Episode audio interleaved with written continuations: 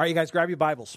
Uh, we're going to be going to Colossians chapter 3 this morning. That's page 984 in our Bibles. So if you don't have a Bible, go ahead and grab one off the chair in front of you. There should be some scattered around you there. But we're going to Colossians chapter 3, and we're going to be looking at verses 1 through 4. Okay? So grab the Bibles, Colossians chapter 3. Let's start reading together in verse 1. If then you have been raised with Christ, seek the things that are above, where Christ is seated at the right hand of God. Set your minds on the things that are above, not on the things that are on the earth. For you have died, and your life is hidden with Christ in God. When Christ, who is your life, appears, then you will also appear with him in glory. The word of the Lord.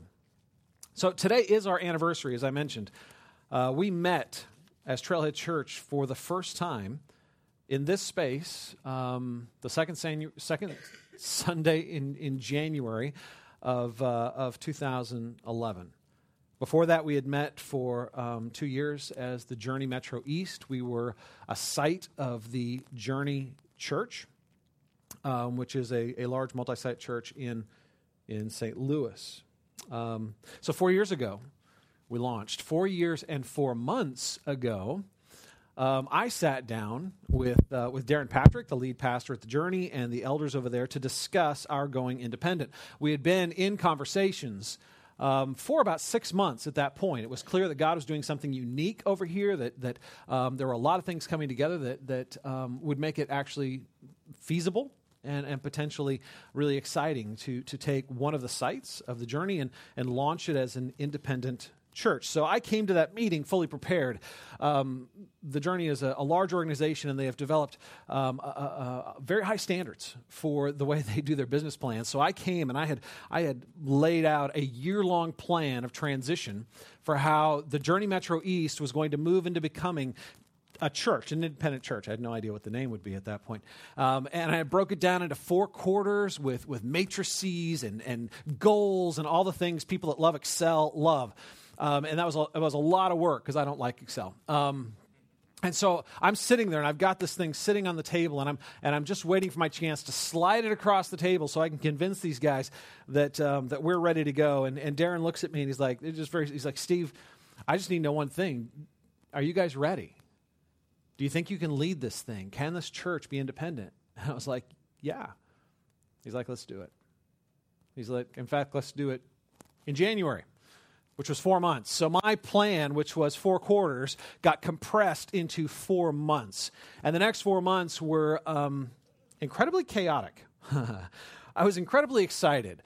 It didn't take me long to to tell him yes. Uh, it was immediate, um, eh, but it it didn't dawn on me until later how much work that meant. We had tons of legal paperwork to do. Um, I, I, we had to envision the core group. We had to create a legal board. We had to draw up um, papers. We had to find a Sunday morning gathering space. We were meeting on Sunday nights. We we we had to um, we had to name the church. You ever tried to name a church? I doubt it. It's really hard. I will tell you that. Um, I've named kids, and it's harder to name a church because with, with kids, there's just two people involved. Um, with a church, at that point, I had about 100 people that were really committed to the core of the church. And, and of course, they all had opinions. And, and, and someday maybe I'll tell you the story about how we ended up with Trailhead. In fact, I think I will, but not this morning. Um, but we had to name the church. And, and, and in that process, in that little window of chaos, I just started dreaming. What, what is my dream for this church? What is God putting in my heart as far as, man, when, when we look ahead at, at what this church, what Trailhead Church would become? What did I dream it would become? And in that process, I wrote out what would become the seed of our, of our mission statement. I had a number of people helping. Um, I was bouncing ideas and, and sentences and things around. But we kind of came up with this Trailhead Church will walk in Christ as a diverse community on mission to experience and share the love of Christ. As I was just thinking about, man, what, what do I dream will define Trailhead Church? It wasn't its size, it wasn't its. It was this. I mean, really, that, that, that Trailhead Church would be marked, would become this, this, this group that will walk in Christ as a diverse community on mission to experience and share the love of Christ. Now, that became simplified to our current mission statement walking in Christ as a community on mission. Uh, you'll see that all over the place. It's on our bulletins. We, we, we put it on our website. We, we keep pushing it out there. And each year, I actually take um, three weeks uh, to, to preach through this, to, to highlight this mission statement and unpack it. Because I never really want us to get too far away from it. A lot of times, mission statements are things that are idealistic intentions for an organization. It gets put on a plaque, gets put on a wall, and then everybody forgets about it and they just kind of pursue whatever's in front of them. And so if something starts giving them success, they start chasing it down. And pretty soon you end up with mission drift, where you have an organization that, that may be successful in a lot of things, but those things are not connected in a real and lively way to the original mission of the organization. And so it's incredibly important to me that this doesn't simply become a soundbite, that it is in fact the goal that we keep in front of us of who we want to become as a church, as a people.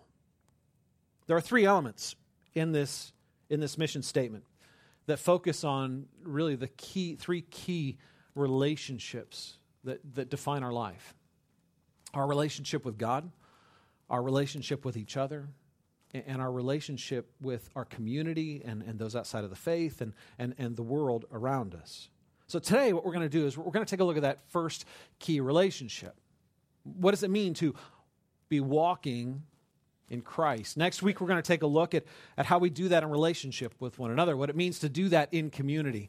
Uh, we are a, a group of, of broken, sinful people.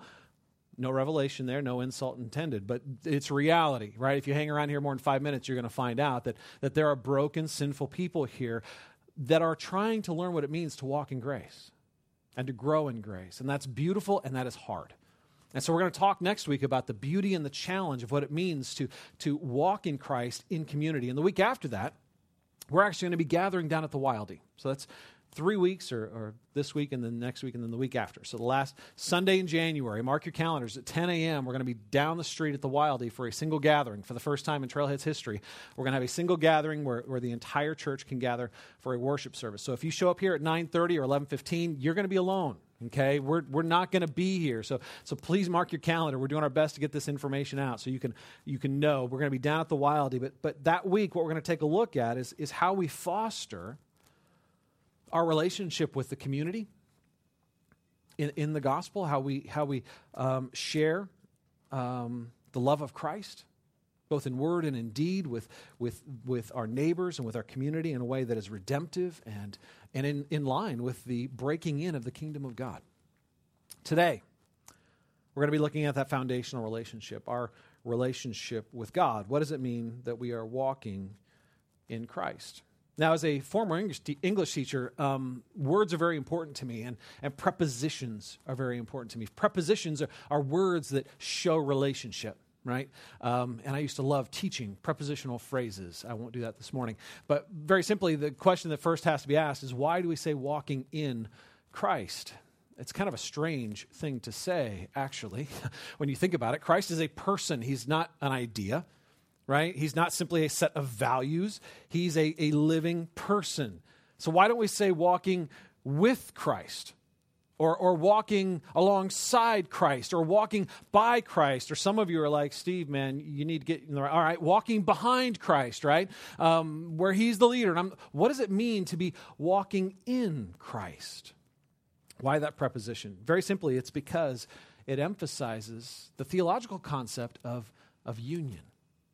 There is at the heart of the gospel an invitation to union with God. And in fact, Colossians chapter 3, the passage we read this morning, really kind of briefly unpacks this mystery of what it means to be in union with Christ. In verse 1, it says, If then you have been raised with Christ, seek the things that are above, where Christ is seated at the right hand of God. Now, you guys, that's kind of a strange statement. What does it mean that if then you have been raised with Christ? I mean, I wasn't even alive when Jesus lived and died and rose again. Right? In what sense have I been raised with Christ, right? Um, very simply, what he's saying is, is you're in union with Christ, right? In, in verse 3, he goes on and he says, For you have died. no, not yet, thankfully. What does he mean? That you have died, you've, you've, you've, you've been raised, you've, you've ascended. There's a reference to the ascension there. Now, here's a, a reference to the, the cross. What does he mean? See, Paul is opening the curtain on this mystery of union.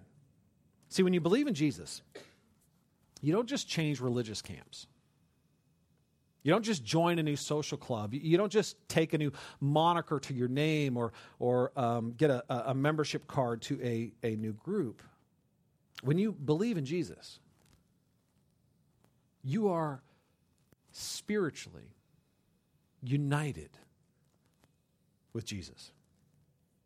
So fully that when, when God looks at you, he sees Christ.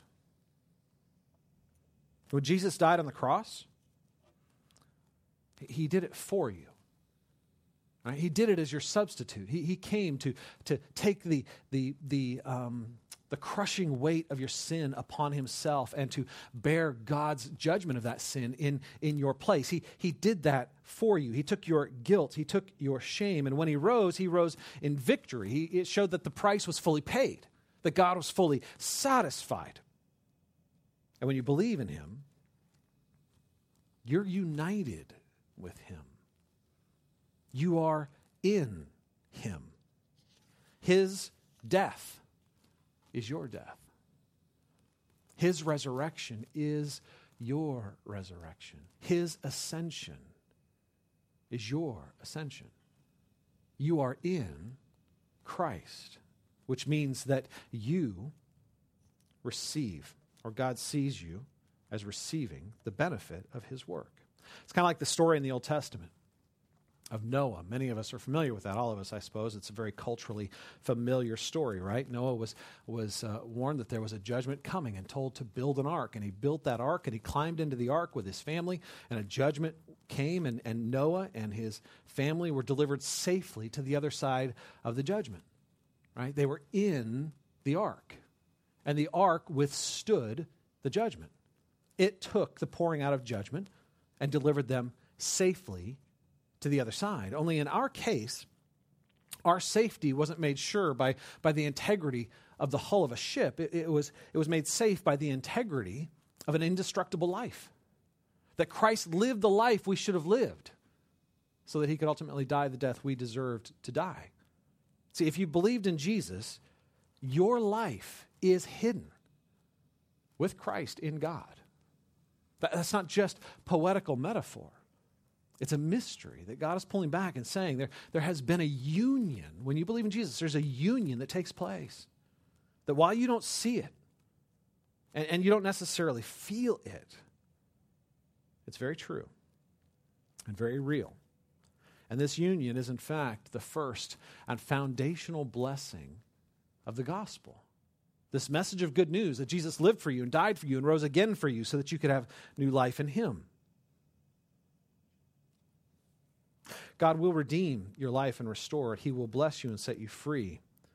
But those are ultimately the byproducts of your union, not the primary blessing. See, God Himself is the greatest blessing. Because when we are in Christ, we ultimately find everything we truly long for. Consider for a moment what, what the Bible says is in Christ. I mean, this is kind of the questions I was sitting in, and I'm like, why would anybody, I mean, union, okay, union with Christ is this great blessing of the gospel. Why would we want to be in Christ? What is the, what is the draw? Well, you guys turn back. Take your Bibles. You're in Colossians chapter 3. Turn back one page to Colossians chapter 1. Okay? One page back to Colossians chapter 1. I want you to take a look at some verses with me, starting in verse 15. This is a, a, a, description of Jesus. He, that is Jesus, is the image of the invisible God. In other words, the perfect imprint. Not, not simply saying that he is an image like a photocopy, but he is the perfect representation. He is the image of the invisible God, the firstborn of all creation. It doesn't mean he was the first one created, as we'll see later on. All things were created through him. What it means is that he has a position of preeminence in creation. The firstborn in, in a Hebrew family was the one who was the representative of the family, the one who was the primary inheritor of all of its wealth and glory. So he has a position of preeminence, right? For by him all things were created.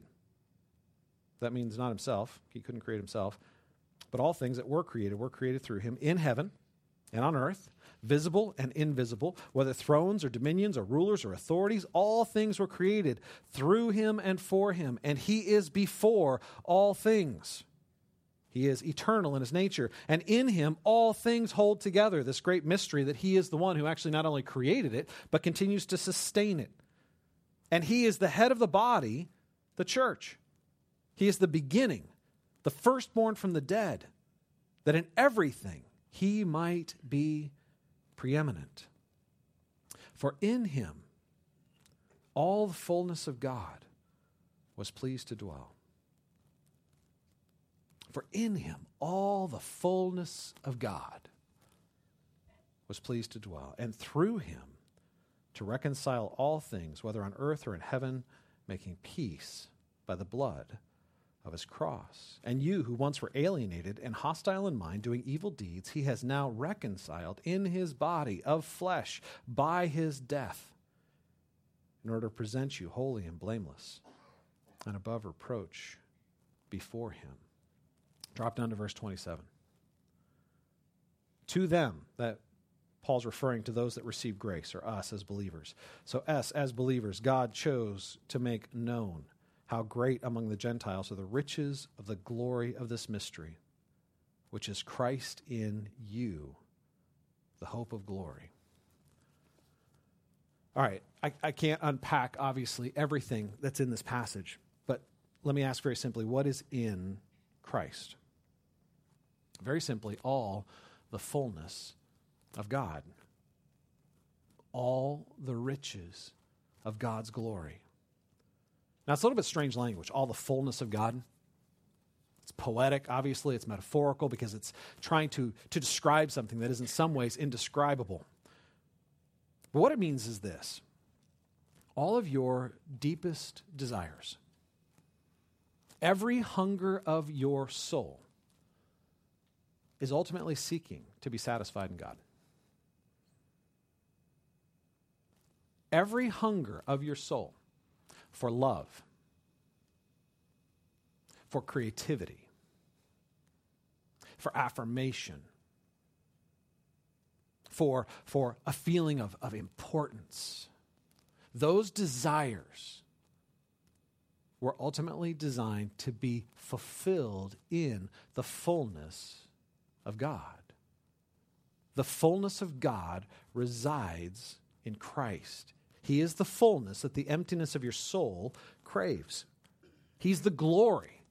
He is the warmth, the, the, the, the perfection, the shining affirmation, the, the approval, the success that, that you so deeply desire.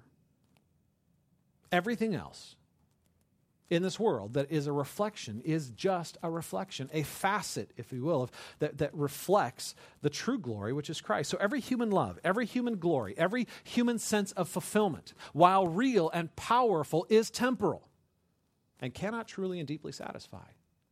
It's, in a sense, an appetizer for the greater meal. It is a pointer to the truer purpose, which is in Christ.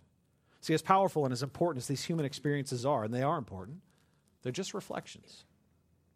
They're designed to, to magnify the greater purpose. And God uses them now to point us to the greater fulfillment. They are good, but they cannot ultimately satisfy. We know this. This is the story of human history, right? These things, while they're real and wonderful, are not ultimate. When you look at the human history, all you see is, is ultimately a brutal ugly story of mankind trying to find the fullness of God in the creation of God, looking to things that are temporal to try to feed needs that are eternal. And as a result, that hunger drives to an insanity where people destroy everything around them and themselves in an attempt to have these deep hungers met by things that cannot meet them. They ultimately seek to find in what God created what only God Himself can give. In Christ is the fullness of God. See, the great tragedy of our sin against God wasn't that we were condemned. I mean, that's bad news. It's bad news to be on the bad side of God. When, when God, the righteous judge of the universe, looks at you and says, You don't measure up, you are unrighteous, you cannot come into my presence because you're unholy. And my holiness is a consuming fire and you couldn't tolerate my presence. See, that's bad news, but it's not the worst news. The great tragedy of our sin against God is that we lost the one relationship that gave meaning and fullness and purpose to everything in life. And it left us with an insane need to pursue and consume things that can't fulfill as if they could to keep setting our hopes, keep setting our desires, keep change, chasing goals that ultimately we know are going to disappoint in the end, no matter how fulfilling they are in the moment. So, what's in Christ? All the fullness of God. That's why our union with Christ is the greatest blessing of the gospel to us. Since our sin kept us from being united with a holy God, Jesus became our sin on our behalf, demonstrating his immeasurable love by becoming our substitute in judgment so that we could be united with him in his righteousness. You guys, this is the promise of the gospel, the good news that God has done for us what we couldn't do for ourselves. And he did it all in Christ, and the benefits are all found in Christ. All the blessings of the gospel flow from union with Christ. Are you catch what I'm saying? Union with Christ is the central blessing and promise of the gospel, and all other blessings flow from that source. So, in order for us to experience the fullness of God in Christ, we needed Him to pay the price of our sin because our sin was, was the, the gulf between us and God, a gulf we couldn't cross. Scripture says we were dead in our trespasses and sins, which, which is a, a graphic, metaphorical way of saying we were powerless to fix our own problem. In the same way a corpse can't make itself look any more attractive, we simply could not do anything to solve our own problem. So God did for us in Christ what we could not do for ourselves. The theological word for, for Him paying this price is redemption. And that redemption is found in Christ. It's one of the great blessings of being in Christ. Ephesians 1 7 says this In him we have redemption through his blood, the forgiveness of our trespasses, according to the riches of his grace. The word redemption um, comes from the ancient slave market. This was a word that you know, the, the, New Testament writers didn't make it up. They, they borrowed it from culture. And in culture, this, u- this word was used in the slave market. To redeem means to, to purchase. So a slave in the ancient world, um, most of the slaves, many times, they were in slavery because they owed debts. And as a result of their debt, they, they became um, servants uh, that were bound in servitude to pay that debt. And so they would serve for a period of time to ultimately repay a debt they couldn't pay. Sometimes the debt was so great that they would be in servitude for their entire lives. And unless that debt was paid, they were helpless to free themselves. Our debt was sin, and the price was too high for us to pay. We were bound in our, in our slavery to sin and into the consequence of our sin. It was a debt that had to be paid for us to be set free. And ultimately, the price of that debt was Christ's blood. He paid the price. I love this verse because it says he paid it from the riches of his grace. In other words, his motivation in paying that price was love. But love that wasn't bound to someone earning its merit. Almost all human love ultimately is dependent on our ability to, to attract it right? Anybody who's been in the dating scene um, knows this, right? For you to date, you ultimately have to, in some way, attract the person who will date you, right? And so we primp and we pretty ourselves, or we make ourselves look better than we are, or or we try to figure out what what are they like, right? Who are they, and how can I represent? Because what we're trying to do is identify ourselves with things that give them warm feelings, right? I mean, ultimately, if you love that, then if I become part of that, you'll maybe love me, right? And we still do that after we're after we're dating or married. We, we think about what what are the things that I can wear, say, or do that, that will that will give them warm feelings toward me. Our our whole experience of love tells us that it's conditional. Our whole experience of love reinforces into our souls this idea that that it is somewhat dependent on our ability to earn it. See, the beauty of grace is that it's completely unearned love. It's, it's a love that is based in the choice of God. He didn't love us because he found us attractive. He didn't love us because he, he was, you know, indescribably drawn to our beauty, right? It wasn't that, that he was love struck, it was that he chose to love us in our unlovable state. The motivation of the price that he paid was a choice to love and in that love to make us lovable. And in that love to free us from what made us enemies. To pay the enemy's price so that he could take his enemy and make that enemy his friend. He paid the price from the riches of his grace, love not bound to merit, love freely given, not love not waiting to be earned. So in Christ, we have redemption in our union with Christ, we, we have the, the price that was paid to free us from the debt that enslaved us to sin. And in that redemption, we have not only the, the freedom from that debt, but the freedom to what we are created to be. That there is a releasing of potentially releasing to what was intended to be. We've been set free. Now, that redemption leads to uh, a discussion of another term, which is a legal term. Because he paid the price of redemption, we have been justified. Romans uh, 3, verse 24 and, and 8 1 uh, explain justification and describe it a little bit. It says, We are justified by his grace as a gift through the redemption that is in Christ Jesus. There is therefore now no condemnation for those that are in Christ Jesus. The word justified comes from the court of law. The word redeemed came from the slave trade market.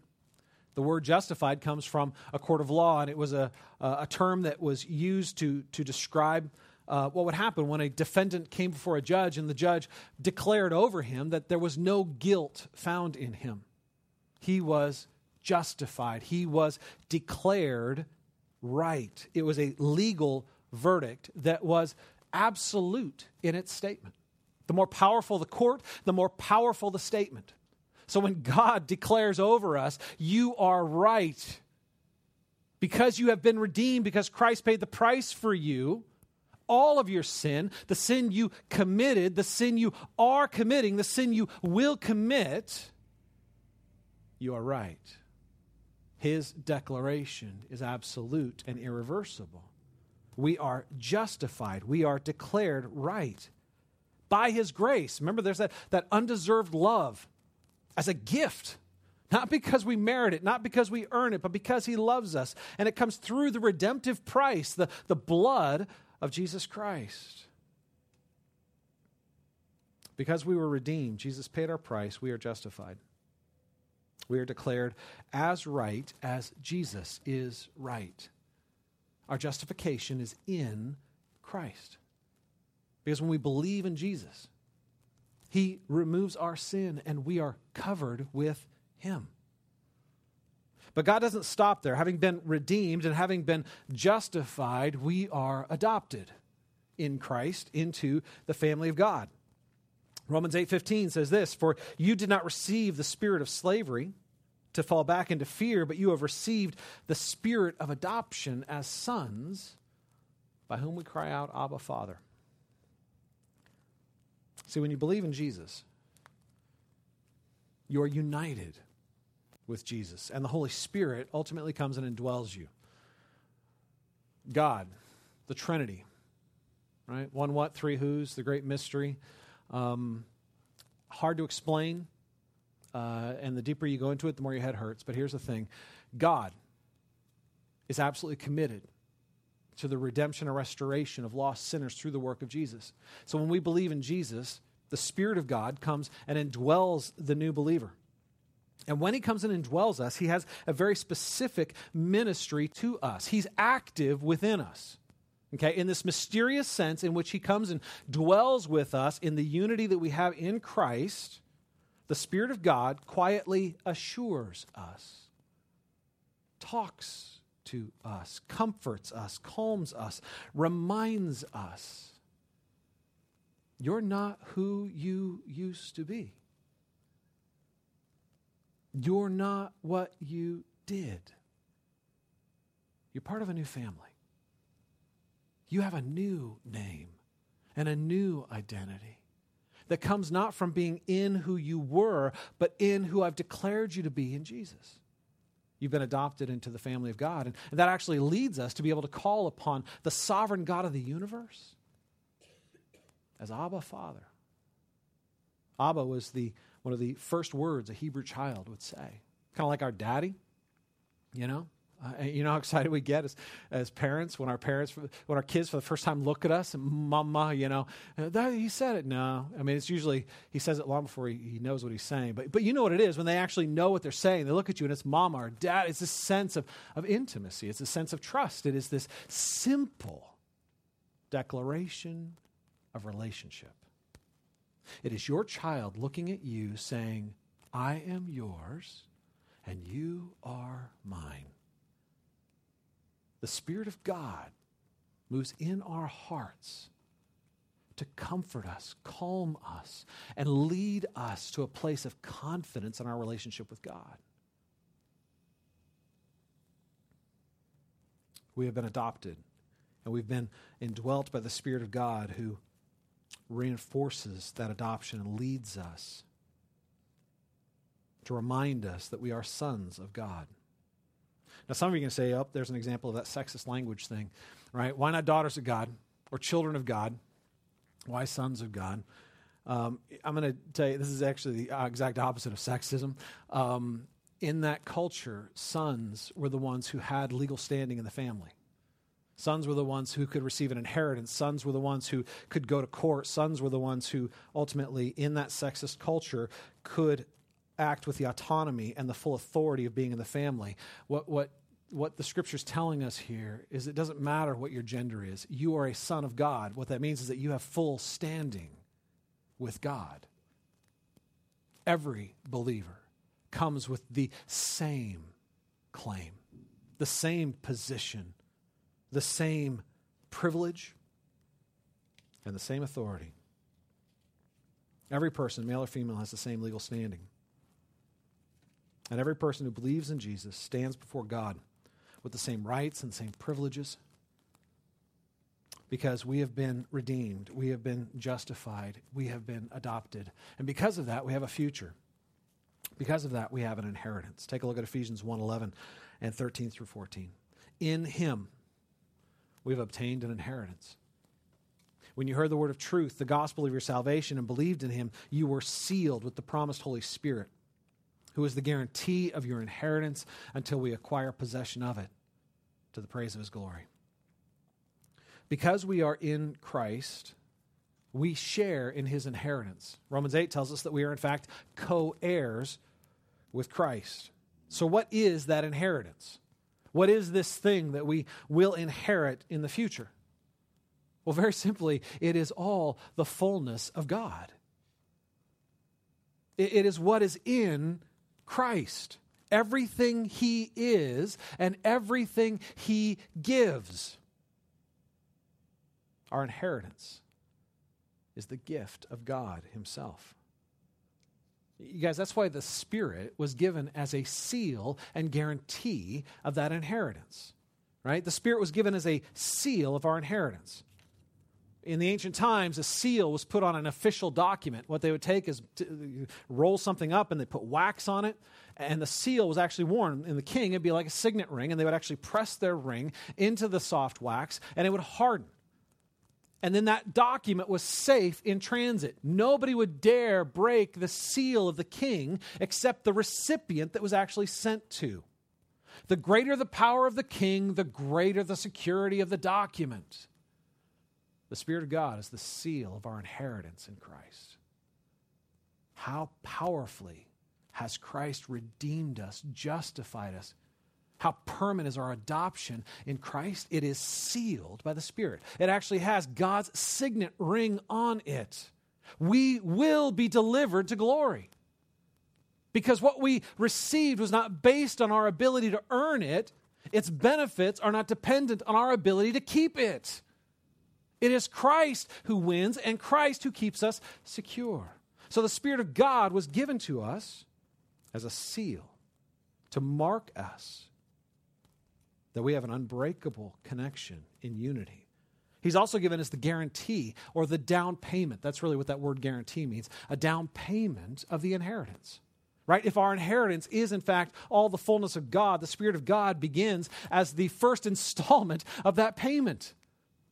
When we become believers and the Spirit of God indwells us, it is the presence of God to affirm, to love, to strengthen, to free, to empower, to give us a foretaste of who we will become and what we will have in the full redemption. When we are fully redeemed, when, when our broken bodies are, are redeemed and we are given uh, freed from the presence of, of sin. See, God will complete what He started. We will be His, and He will be ours. All of these things are ours when we believe in Jesus.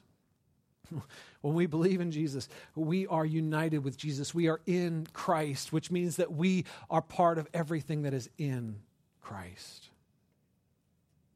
So if these things are ours already, why in our, our mission statement do we focus on walking in Christ? What is the idea of, of that progressive walking? Because while the fullness of God is ours in Christ, we, are, we know, and you know this to be true, you're not fully experiencing the fullness you have in Christ. We are saved by grace through faith in Jesus, but that isn't a static condition. We need to grow in our faith. And in growing in our faith, grow in our experience of what we have in Christ. See, this is the primary purpose of our existence to grow in Christ, in our experience of what we have in Christ. That is the eternal purpose of our existence. You guys, our, our experience of community is powerful and necessary. A lot of people come to church because of their need for community, right? To know and be known, to love and be loved. When you have a powerfully loving community, it is, it is, it is something that is life giving and enriching and one of the things that I love about Trailhead is, is we have uh, uh, consistent testimonies of people who, who are like, holy cow, I've been known here and loved here in ways that, that were life changing. And that's awesome. Mission is important. Our mission to, to love and serve our neighbors, to, to share the love of Christ both in word and in deed with others is important. But you guys, these things are not primary, they're secondary. They are the outgrowth of our relationship with God. While we may come to the gathering of the church because we have a felt need for purpose, for love, ultimately those felt needs are the appetizers that drive us to the f- true fulfillment. We all have social needs, but those needs are not the primary reason we're here. And we all have a need to serve and to do good things for others, but doing good for others is not the primary reason we are here. Trying to find community and do mission without first growing in our relationship with God is like trying to drive a, cart, with, a cart without a horse. Trying to, I'm going to move into community and I'm going to grow in community and I'm going to move out on mission and I'm going to love people, but you're not growing in your relationship with Christ. You're trying to move a cart without the horse that pulls it. You're trying to do something without the power that propels it. It will exhaust you. It will disappoint you, and ultimately it will crush you. Many people walk away from the church frustrated and hurt because they were trying to get the benefits of Christ without moving into deeper relationship with Christ. How foolish. and how unnecessary. God gives us Himself. And in Himself, we find our other needs most powerfully met. To truly love and serve those outside of the faith, to truly experience community. We need to walk more deeply in our relationship with God in Christ. To keep our hearts humble and remind us that, that this whole thing is first about God's glory and only secondly about our good. He is, after all, the fullness of glory and goodness and love and power, the measure of all that is glorious. There's a quote in your bulletin um, from Grant Osborne, who's a theologian and, and writer, but he says this Love must be experienced to be complete. The self centered believer is like a self centered spouse. They are loved, but remain unaware of it. It is a terrible tragedy to be loved by Christ and yet not respond to it. To be loved, but limited in your experience of that love, what he's saying is that that's the greatest tragedy. To have the unlimited wealth of, of love, but to have a very limited experience of that love. It is to be immeasurably wealthy, but because of our refusal or inability to receive that wealth, to live in abject poverty. God gave us his all and will not rest until we experience his all. Jesus is not a means to an end. What that means is that we don't gather as a church primarily to get something from God. We don't meet primarily as a church to have our felt needs met. Those things will happen. But we meet to worship God because he is worthy of our adoration and our worship. We meet to get more of God. And we do it in community and we do it on mission. But he is the glorious beginning and he is the glorious end. You guys, the most important thing about Trailhead Church is that we're a community walking in Christ. I mean, hopefully there's, there's powerful worship music and hopefully tolerable preaching, and, and hopefully we are warm and friendly, and, and hopefully we are making an impact in our community, and we are loving people and serving people, and, and lives are, are, are ultimately being changed. But that is not the primary purpose or goal of the church. It's the byproduct. See, the most important thing about us is that we're loved by God. And the most important thing we can do is revel in that love. To experience that love more deeply and more powerfully. To walk in Christ, discovering more of what it means to be in union with Christ.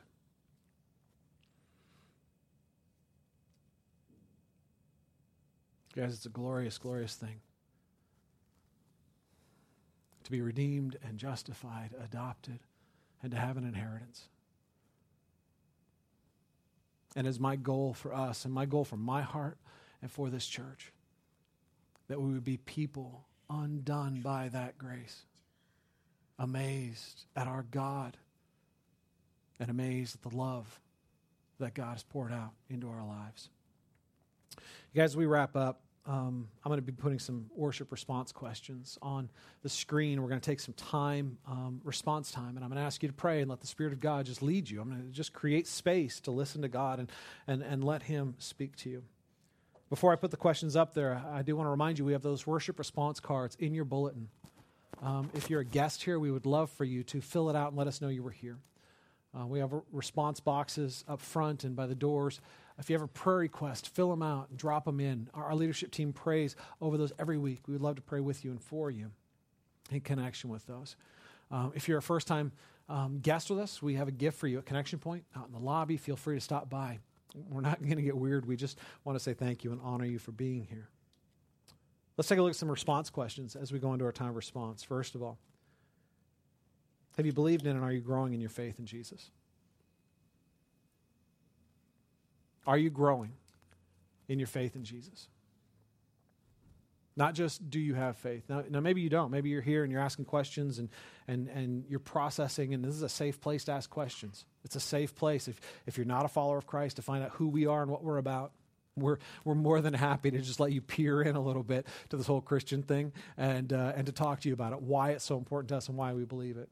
But, believer in Christ, are you actively growing in your faith? Because if you're not actively growing in your faith, your heart is growing cold. Love is always moving.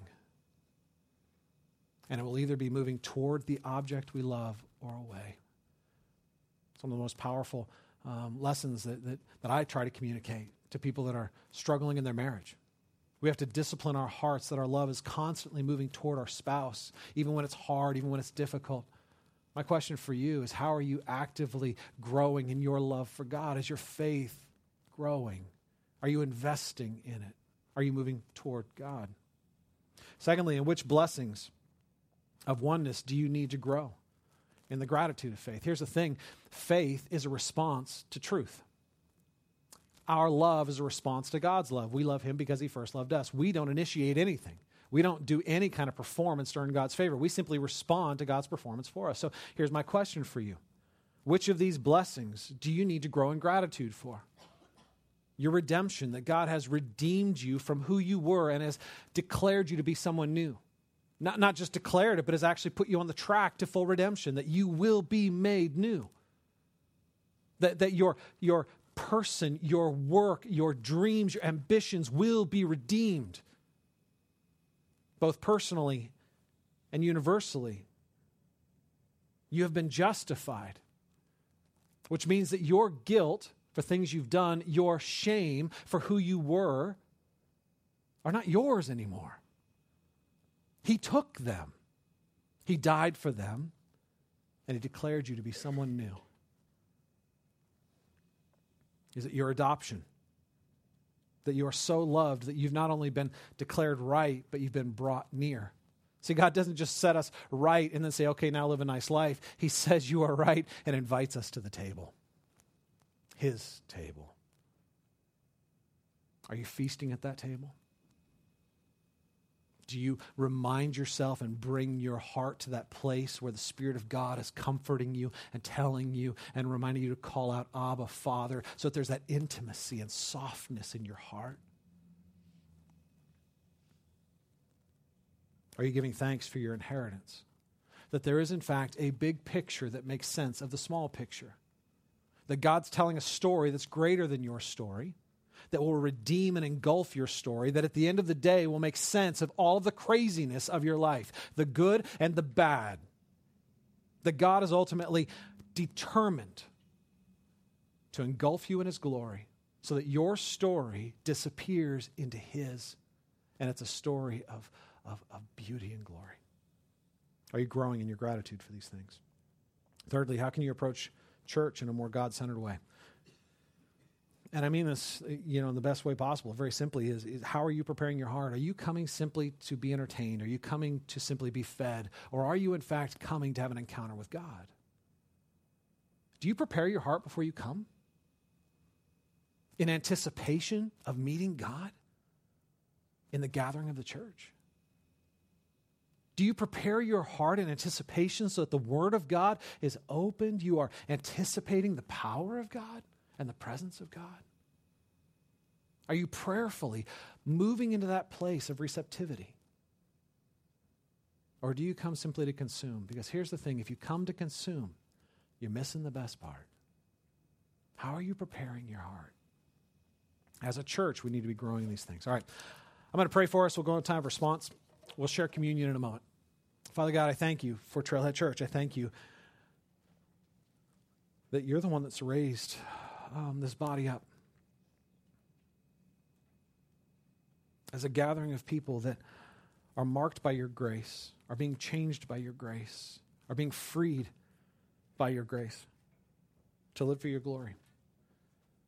Father, I pray for my friends and I pray for myself that as we begin a new year, we wouldn't simply be consumed with things that are temporal and passing away. We wouldn't simply fill our vision with with the things around our house that need to be fixed, or, or our hope for promotion, or our desire for more creature comforts or pleasures, that we would, in fact, renew our vision of the greatest blessing we've ever received. Spirit of God, that you would be echoing within our hearts even now that we are children of God. That we would, with integrity and a softness of heart, come before the God of the universe, simply saying, Abba, Father. You guys take a few minutes and pray. We'll share communion in a moment.